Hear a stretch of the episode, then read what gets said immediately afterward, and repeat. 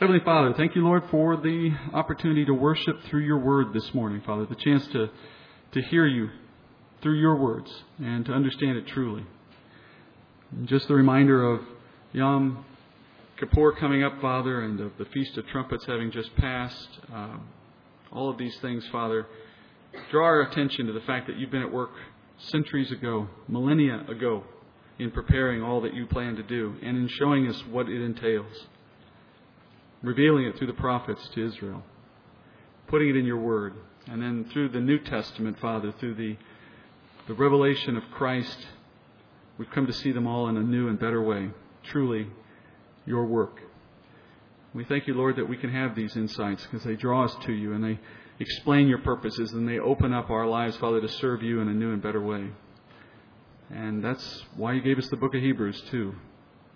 A book written long ago for a perspective that may not be the one we have coming in, Father, a Jewish perspective, but at the same time, Lord, the, the things that that church wrestled with, that those people had to deal with in coming to grips with the new covenant, Father, these these are some of the same things we deal with from a different point of view. And in your wisdom, Lord, you gave them instruction that we now benefit from. And I ask, Lord, that you'd walk us through it.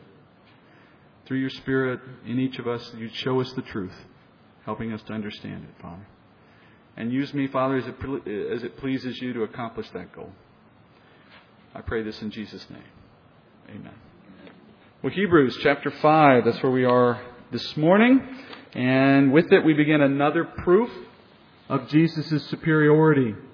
This is the topic of the priesthood. This is where we start now, and it We'll focus on Jesus as our high priest. Last week when we ended chapter 4, the writer was making this transition into this, this topic, and he began by introducing Jesus as our new and better high priest. That's where we were last week. He mentioned things like sympathy, that Christ could be a sympathetic high priest given his humanity.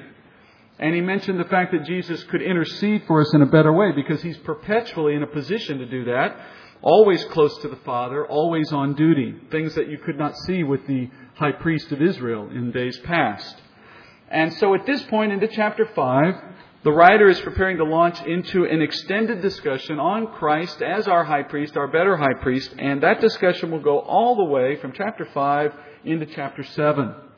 Now, I'm going to make a, an assumption at this point, or a guess, that perhaps some, if not all of you, are thinking well, the topic of proving to me that Jesus is a better high priest is not one I'm particularly interested in because you're saying to yourself, I really don't need convincing on this point. I haven't ever been subject to a high priest under the law. That's not something I grew up with. And so you don't have to work too hard to convince me that I need Christ as my high priest instead of an Aaronic high priest. I'm already there with you, Steve.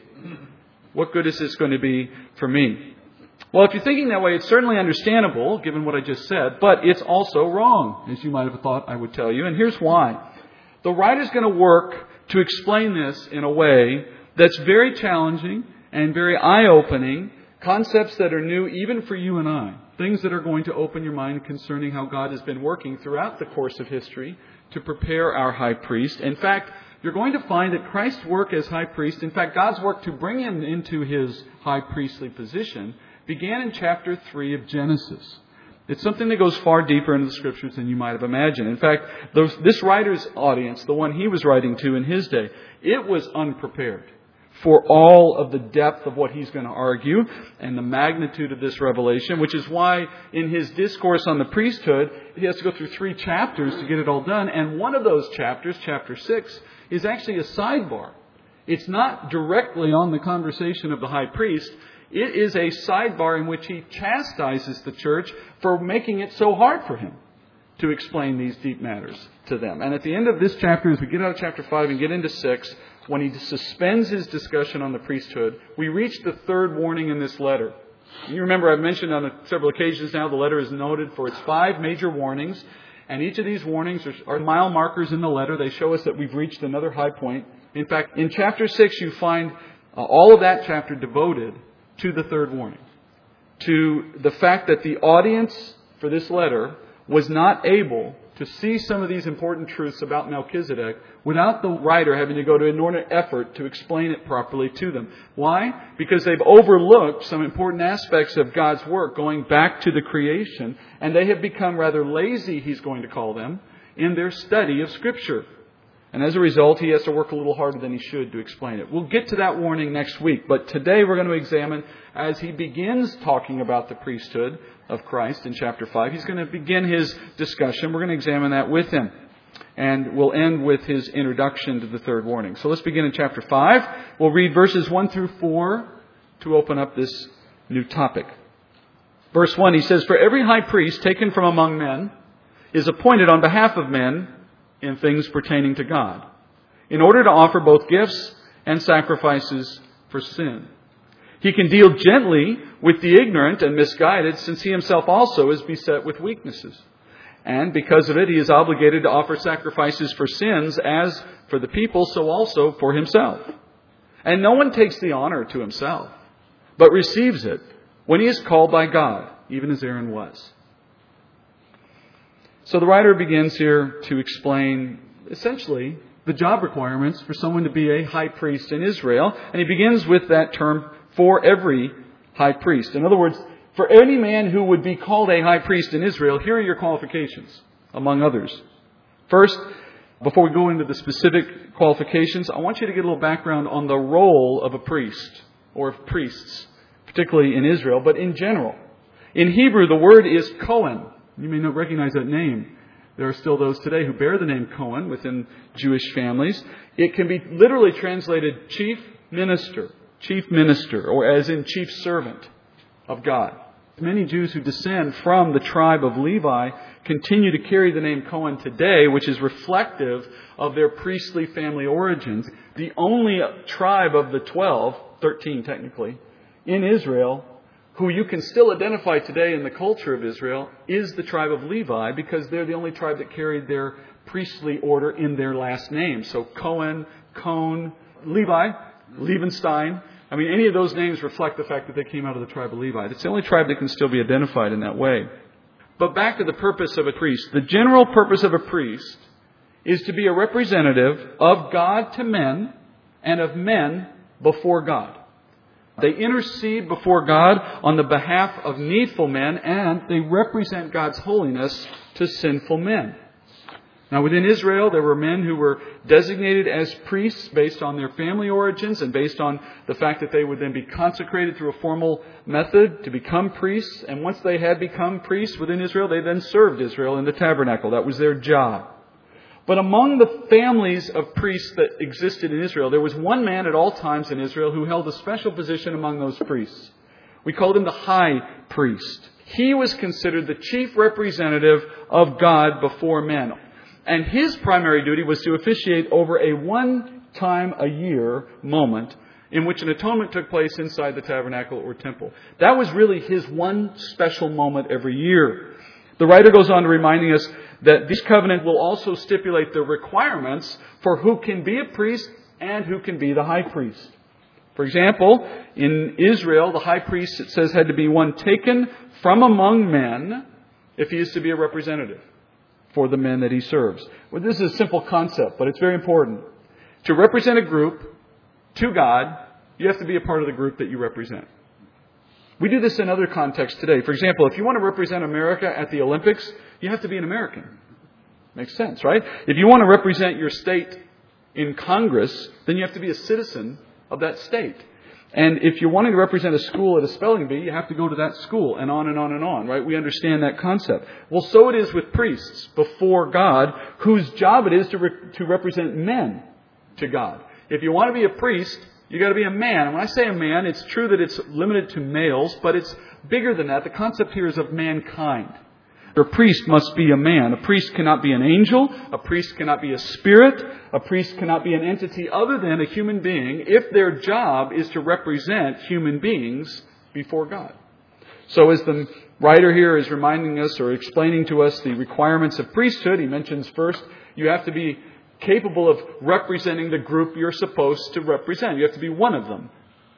Secondly, he says the high priest must offer sacrifices and gifts. Under the law, Israel could not worship God except in the way God prescribed in His own law, in His covenant. And He prescribed that their worship must come through the means of priests. A priest had to perform the sacrifice. A priest had to take the blood into the tabernacle. A high priest had to take it into the Holy of Holies. You were not able to worship God without that priest. He was your means to God under the law. The acts of worship will be acceptable to God only because God Himself has recognized the office of priest and the function of high priest, and that representation had power and it had authority before God only because it was in accordance with what God said He would accept. God sets the rules for how men may approach Him, and when we follow His rules, He receives our worship. When we don't follow His rules, He doesn't receive it. And so it was under the law. I can give you another example to help you understand what the writer is saying. When you hire an attorney to represent you in a court of law, that attorney has authority to conduct your affairs on your behalf only because the judge and the court acknowledges the attorney's right to represent you. If your representative is not a licensed attorney or if he hasn't been accepted into the bar association, then he's not going to be acknowledged by the court as a legitimate representative. Going to appoint him all you want. You can let him go in your place all you want, but it's not going to have any effect as far as the court is concerned because they won't recognize that person as your legal, lawful representative. In a similar way, uh, if you tried to send someone to Washington, D.C. to represent you in the House of Representatives, but they have not been duly elected according to the laws of the state, they will not be received by the Congress. Congress will not let that person through the doors, much less to have them speak on the floor or vote on your behalf. You can send them all you want, but you'll get no benefit if the person you're sending does not qualify according to the rules of the ones that are receiving him. And so it is with God. With a high priest, you cannot worship God through their mediation, through their agency, unless they are the one that God will recognize. And He will only recognize them if they are according to the covenant or to the rules He has stipulated for their office. So if you, if you want God to receive your worship and to hear your petitions and to grant your forgiveness for sin, then you have to approach Him on His terms, which means you have to come through a high priest He has qualified. Now that's the background for high priest roles. Verses 2 and 3 now, the writer explains the wisdom of God in stipulating these requirements. And he uses the Aaronic priesthood, which is the priesthood established in the law given through Moses, he uses that as his example in showing the wisdom. The writer says that because a high priest is himself a man, he comes with this valuable perspective into his role as he represents the needs of sinful people. He can deal with us gently. But look how the writer of Hebrews describes those that a high priest represents. He calls us ignorant and misguided. But those words have a very specific meaning. The word ignorant, for example, in this case, these are not insults, by the way. They're literal. Many within the people of God are ignorant. In the literal sense of the word, or in Greek, it literally means without knowledge.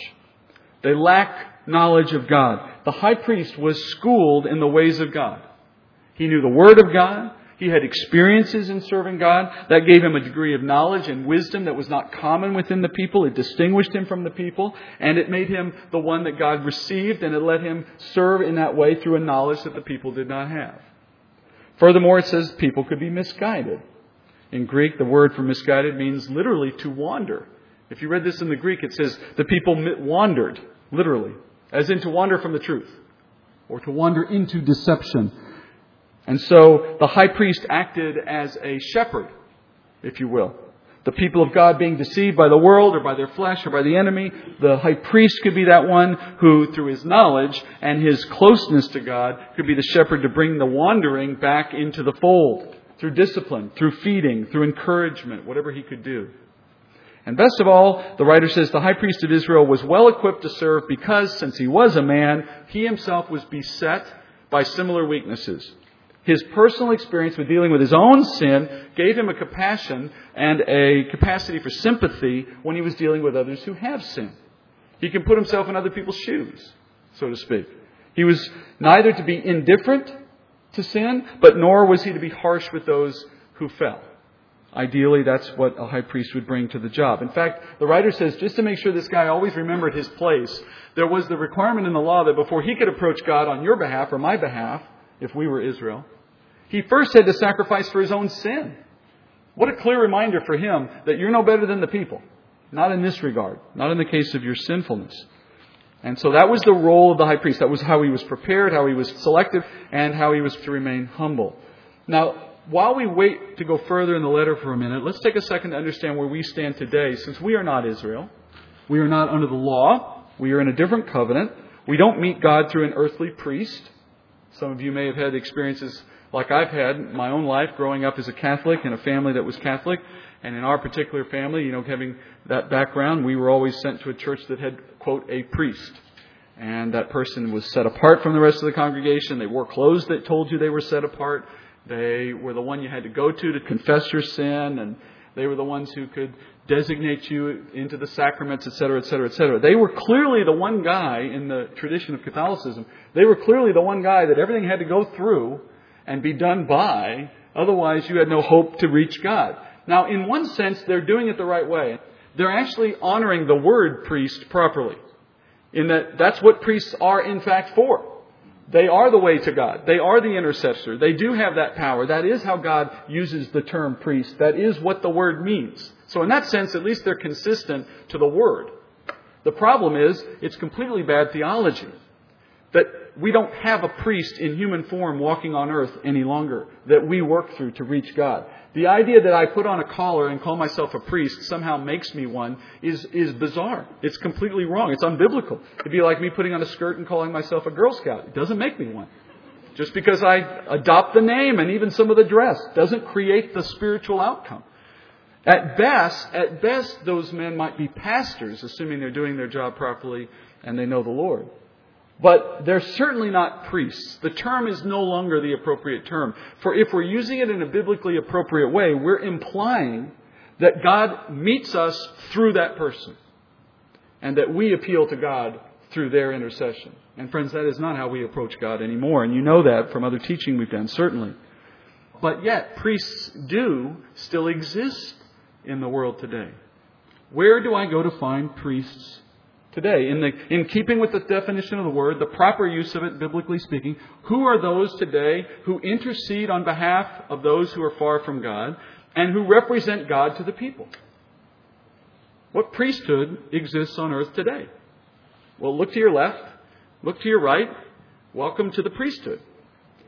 We are all priests according to Scripture. Those who believe in Jesus Christ, who place their faith in Christ, are the priesthood of this world today. We are the priests of God, men and women. What that means, in keeping with the term of priest, is that we represent to the unbelieving world the truth about God. We are those who bring God to the people, just as priests did in the day of the law. And as those people come to seek God in the world, there is no temple, physically speaking. There's no building. There's no Shekinah glory sitting on a mercy seat somewhere where they can go and visit God. How does someone who wants to know the true and living God find Him in the world today? Who do they talk to? Where do they go? And the answer, of course, is to the body of Christ, to the believers. We are that person, that priest, to represent God to them and to introduce them. So the priesthood of the believer is a very real institution and it exists through your life and mine today as we function in the world, but we are not individually helping others within the body reach God. We are all accessing through the high priest that we have in heaven. Now we're going to come back to the discussion of Christ serving as our high priest in heaven and what that means as the writer does through the rest of this chapter and into chapter 6 and 7. So we'll hold off a little bit on that. But I want to make one other comparison to today, one that I think is worth making in passing, and that is to the issue of pastoral leadership in the church. For I know it's common for us to begin to conflate priests and pastors. Certainly the Catholic Church has done that. But even within the Protestant tradition, to those who have an orthodox view of Scripture and of Christianity, we sometimes, I think, can fall into the same trap of thinking of pastoral leadership in any context as a substitute for priests today, and that's not true. First of all, I just pointed out we're all priests in the literal sense. But secondly, your leader in, the, in any context, whether it's a Bible study leader, a home group leader, a woman's leader, a men's leader, a pastor in any context, an elder, we have particular roles and we have a function in the body that's valuable and it's called out in Scripture. But none of those things make us a priest or your representative for God. Neither are we your conduit to God. That's not the role. And yet we should share some of the same qualities as priests had in Israel. For example, I don't think it's stretching the comparison to say that we should uh, see uh, effective leaders in ministry would see the same kind of compassionate side that the priests of Israel were expected to have. That we look upon the believers in the body and recognize that when you are sometimes ignorant of Scripture, or when you are sometimes misguided in what you do, or when I am ignorant, or when I am misguided, that that's an opportunity for a leader in the church to step in with compassion, knowing that we've all been there ourselves at some point and still are in many ways. That with a compassionate mindset, we can be of assistance. Not with arrogance, not with a high and mighty attitude, not with piousness, but with an awareness that we all have similar problems, similar challenges, and yet we all have a call to do better. So a leader can't be the kind of person who exhibits this sense of entitlement or of power that's spiritually inherited beyond what is available to the average believer. We can't act with impunity. You know and I know we've seen people like that in churches, different places. We can't have that. That's not the biblical mindset. But neither can the leader in any context give comfort to the enemy. Our chief enemy is sin. You don't want leaders who excuse it away because they want to be compassionate. So we want leaders who serve our interests in the truth. They encourage us to become better followers of Christ. They have sympathy for our wanderings and they will make sacrifices on our behalf, just as the priests did in Israel. But that's the extent of the comparison. All right, now the writer has explained the basic qualifications and why it's wise to have these qualifications. He now moves to explaining why Jesus was a superior high priest. Now, this begins the more difficult part of his teaching, which he suspends almost immediately as he begins it. Look where he goes first, verses 5 through 7. He says, So also Christ did not glorify himself so as to become a high priest.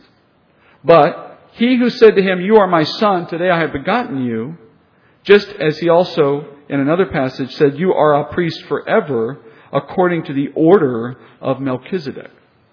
In the days of his flesh, he offered up both prayers and supplications, with loud crying and tears to the one able to save him from death. And he was heard because of his piety. Verse 10, he said, Although he was a son, he learned obedience from the things which he suffered, and having been made perfect, he became to all those who obey him the source of eternal salvation, being designated by God as a high priest according to the order of Melchizedek. So there was the high priest of Israel and how he received what he had and what qualified him. Let's look at how Christ did the same. As with priests under the law, God the Father appointed and approved Christ as our high priest. Think back for a minute to how a man would become a high priest under the law. He couldn't appoint himself. Priests were appointed by God, and he said they had to come from the tribe of Levi, descended from Aaron. Priests were appointed only on those terms. That's why we call the priesthood under the law the Aaronic priesthood, because they all had to come from Aaron. And the high priest was likewise always to be a descendant of Aaron himself, usually the eldest son. So you could not be a high priest unless you were the direct descendant of Aaron. God set those qualifications, and those are the only ones that he would accept. Likewise, the writer says the son had to meet qualifications set by the father. Just as God appointed Aaron, so the father has to also appoint his son, Christ, as my high priest if he meets certain terms. The writer returns to Psalms to prove his argument. He uses Psalms 2 here. Psalm 2 7, I will tell you of the decree of the Lord. He said to me, You are my son, today I have begotten you. Now, how does this prove his point? How does that phrase, that little simple statement, prove one of the aspects of Jesus' qualification? Well, the answer comes in understanding the, the meaning of the word begotten. You know that word best from John 3.16? That word in Hebrew, in this case is here in Hebrew in Psalms, it means to come forth, but it carries another meaning, another sense, particularly in ancient Israel, one that's evident as far back as Genesis. The word, in fact, is used throughout Genesis to reflect genealogical qualifications. That is, of a son coming to continue a family name. You'll see that word over and over again in the genealogy chapters of Genesis. For example, it's translated in most of those, became the father of. And so blank became the father of blank, and blank became the father of blank. That word in Hebrew is begotten. What the writer is highlighting by using Psalm 2 is both aspects of Christ's qualification as high priest. First, that he took on human flesh and was born into the form of man, God, it says, became the Father of Christ, calling him Son because he was begotten of the Father. And that is going with the concept of representation again. If Christ is going to be your representative before the Father, he has to be of you, of your kind, of mankind. Just as the sons of Aaron were the only ones who were qualified to be priests, Christ had to be a son of the proper family. And the family that could represent us was the family that God appointed. And he begot Christ, brought him into existence as a man to make sure that he was a part of that family. But that raises the second point of succession. The word order, when the writer in verse 6 says he was of the order of Melchizedek, the word order, it literally means succession. If you've heard of the order of Melchizedek and you've said to yourself, oh, that's like a, a monastic order, like a club, like a group of monks, then you have completely missed what he's saying. It's not saying he is of an order called Melchizedek. It is saying he is descended. He is the successor to the Melchizedek priesthood. Remember how priests work, particularly high priests. How long do you serve as high priest? For life. How does the new high priest come into existence? Only upon the death of the earlier high priest. And when the earlier high priest dies, who becomes the next high priest? Well, by succession, by order, it is the eldest son of the existing high priest. That was how it is to be. That's how it was to be under the Aaronic priesthood in Israel. It was always intended by God to be an inherited succession. So the writer of Hebrews says Jesus did not assume for himself this title of priest. He couldn't. It wouldn't have been valid. It would have been like you saying, I'm now the representative for Austin in the state legislature, and you walk down to the Capitol building and you show up and you say, I declare myself to be the representative. People look at you like you're crazy. Well, friends, Christ could not show up and say, I'm going to be a high priest just because. He had to qualify. One of the qualifications, he had to be a son. He had to be born. He had to be a man. The second one, though, is he had to be born into the correct family line in such a way that he would be the natural one to inherit the order of Melchizedek upon the death of the earlier office holder the earlier priest of Melchizedek, whoever that was. This succession of priests we call the order of Melchizedek. But Christ, never dying again, never gives up his priesthood. That's why he is forever the priest in the order of Melchizedek, as we'll learn in chapter 7, because there is no one after him. And the writer begins to compare the work of Christ as our high priest in this order to the work of high priests before in the Aaronic order. He says, in the days of Jesus' flesh, which is a way of saying, in the time when he lived as a man on earth, prior to his ascension, he offered up both prayers and supplications. The writer is referring specifically to Jesus' priestly prayer in John chapter 17. You know the one? That was a key moment in his ministry. It's when he was interceding on behalf of the weaknesses of those who are ignorant and misguided. That is you and I. And he approached the Father the one, it says, who was able to save him from death. Now, when you think about that for a minute, it doesn't make sense because he did die. Well, except that that's not what it's referring to. It's referring to the fact that he was resurrected. That the Father resurrected the Son, and his death on the cross was not the end of him. So the writer says the Father was able to save him from death, meaning resurrect him, and his petitions were heard by the Father because of his piety, which means his reverence. So what he's saying is Jesus' reverence in doing all that God required him to do as a high priest made him a suitable representative, one God would accept, and we see God's acceptance or his approval of that man as our high priest in the fact that he brought him back to life, that he resurrected him from dead, leaving him essentially in the role of high priest forever. Now this gets to the issue of succession. If God was not fully pleased with Christ as our high priest in the order of Melchizedek, he would not have resurrected him. That's the logic of the argument that the, that the writer is making. The resurrection of Christ brought him into a position where he could never die again, and as such will serve perpetually in the role of high priest. He is perfected in that role. His piety, his reverence has made him worthy of this role forever. And then lastly, in verses 8 through 10, the writer emphasizes the value of his suffering as our high priest. Even though he was sinless and divine, he still gained from suffering. Because in becoming incarnate, in understanding what it means to suffer and to be tempted, Christ learned obedience. How does a perfect divine man need to learn obedience? Well, we must presume Christ never had a situation prior to being incarnate in which disobedience to the Father was ever a viable option. They were one together. They were in a form that had existed from eternity. There was no divergence between them, and, and, that was not possible, or so it would seem. But now that he faces a horrible death in the form of man, in the flesh, with all the emotion that comes with it, he now is certainly tempted. And we know the scripture said he was tempted to run away, to avoid the death on the cross. There's Christ in the Garden of Gethsemane praying to the Father, if it be your will, take this cup from me. That's him saying, I don't want to die if I don't have to. Can we rethink the plan? And of course, the Father's will would be done. So he was tempted, but he never sinned. He never turned his back on the plan. He never disobeyed the Father. The suffering of Christ was in knowing what was coming and going forward with it voluntarily. And that experience taught him obedience in a way that he never could have known if he had not had that experiential form of it. That's what the writer is referring to. And I've said this myself in other contexts when we talk about submission to authority, whether it's to governing authorities or to family authorities or to church authorities. Friends, if you've never been asked to do something you don't want to do, then you have never truly experienced submission. Doing what someone else wants you to do, if it's what you already wanted, is not submission. It's called agreement. Only if you're being asked to do something you don't want to do, and then you do it. That's submission.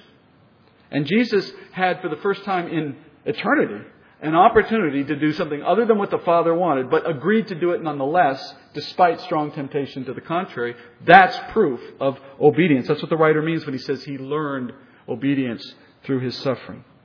And the writer says by that he was made perfect.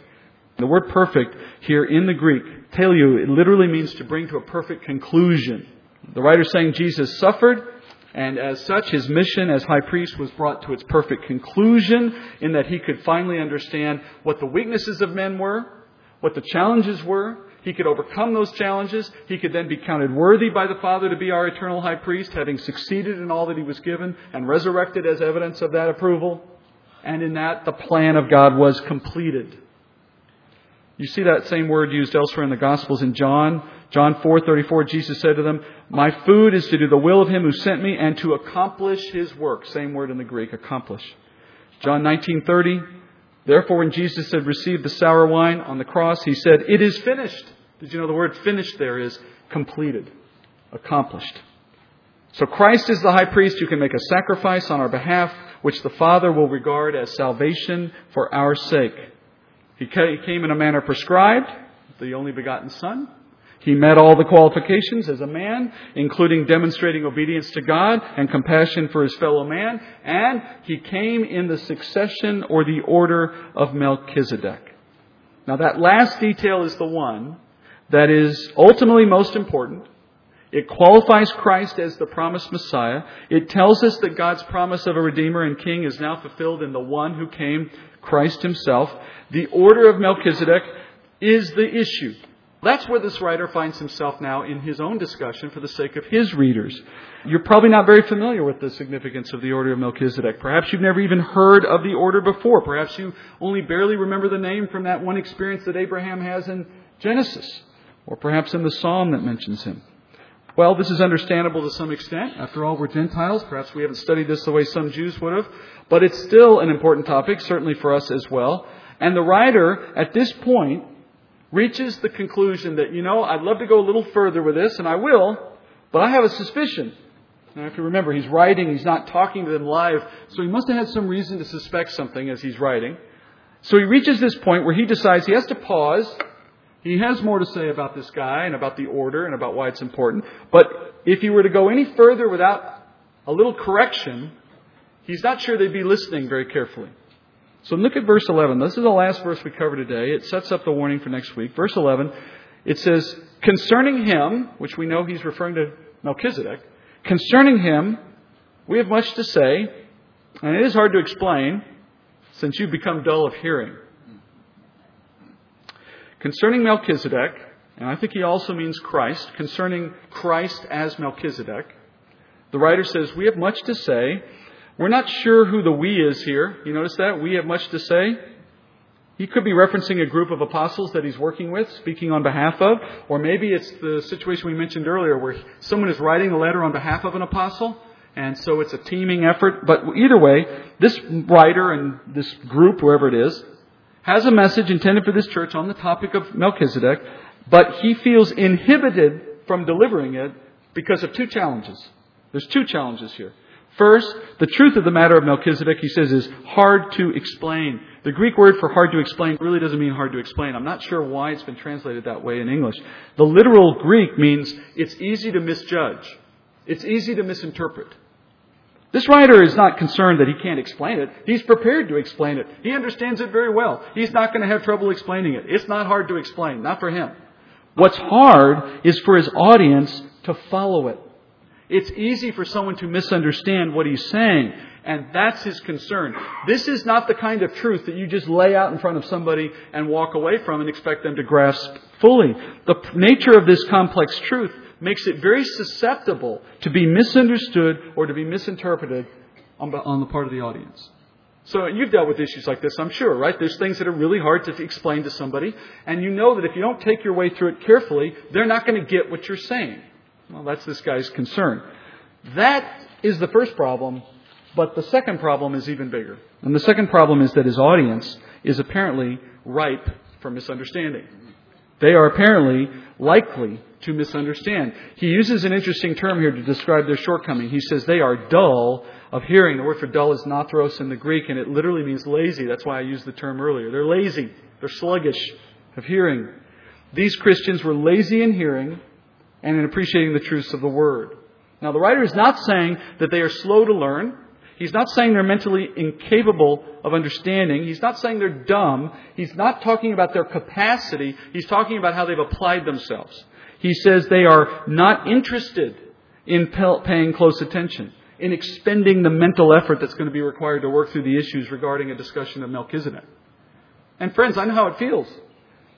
I mean, I know how it feels in the sense that I know how it feels to be taught and your mind's just not in it. Maybe your heart's just not in it. Maybe it just doesn't feel like something for you.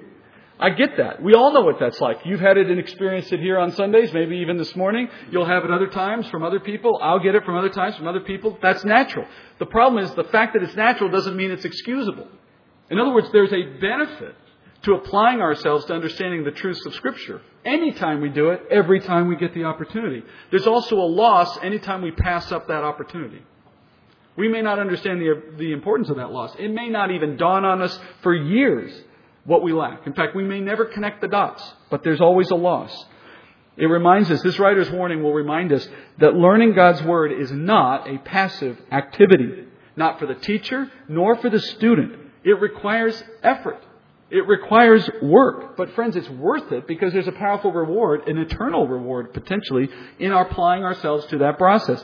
If you don't focus on that work, you naturally, according to Scripture, fall backward into a lazy Christian walk, one that regresses over time, such that even what you have is lost over time.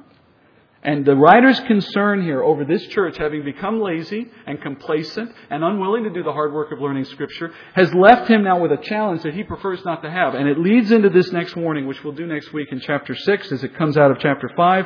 We'll take a close look at the audience's problem and the warning that he issues it. And in the course of looking at that warning, we're going to settle, I hope, one of the common disputes that's, that's found when people study this letter, and that is the eternal security of the believer. And what is the prospect of somebody becoming a Christian on one day and somehow losing that salvation in another day? Is such a thing possible? Is the writer speaking in those terms here or not? That's often a, a conversation that comes up out of chapter 6. We'll look at that as well. For now, I want us to understand that I've only done what the writer has done. I've introduced the idea that there's something desperately important about Christ in a new order and about where this order came from and how he inherited it. But we don't have the answers yet on those details. We'll get that in chapter 7. First, like the readers of that day, we need a little chastisement from the writer, not me, on why it's important to be more attentive in our listening. Let's go to the Lord in prayer. We'll do that next week. I'm sure you're all really looking forward to next week right now. Circling that date on your calendar, coming back for some good old fashioned chastisement out of Scripture. All right, let's go to the Lord in prayer. Heavenly Father, thank you, Lord, for difficult concepts and for the fact that you inspired men to take time to explain them to us carefully. And Lord, forgive us for those days when we may feel lazy in our hearing, we would be complacent in our efforts to study. Give us a heart, Father, to return to you in a stronger way so that we might learn the things you've called us to learn. Trusting, Father, that as we apply ourselves, you will find a way to turn us back to you. We pray this in Jesus' name. Amen.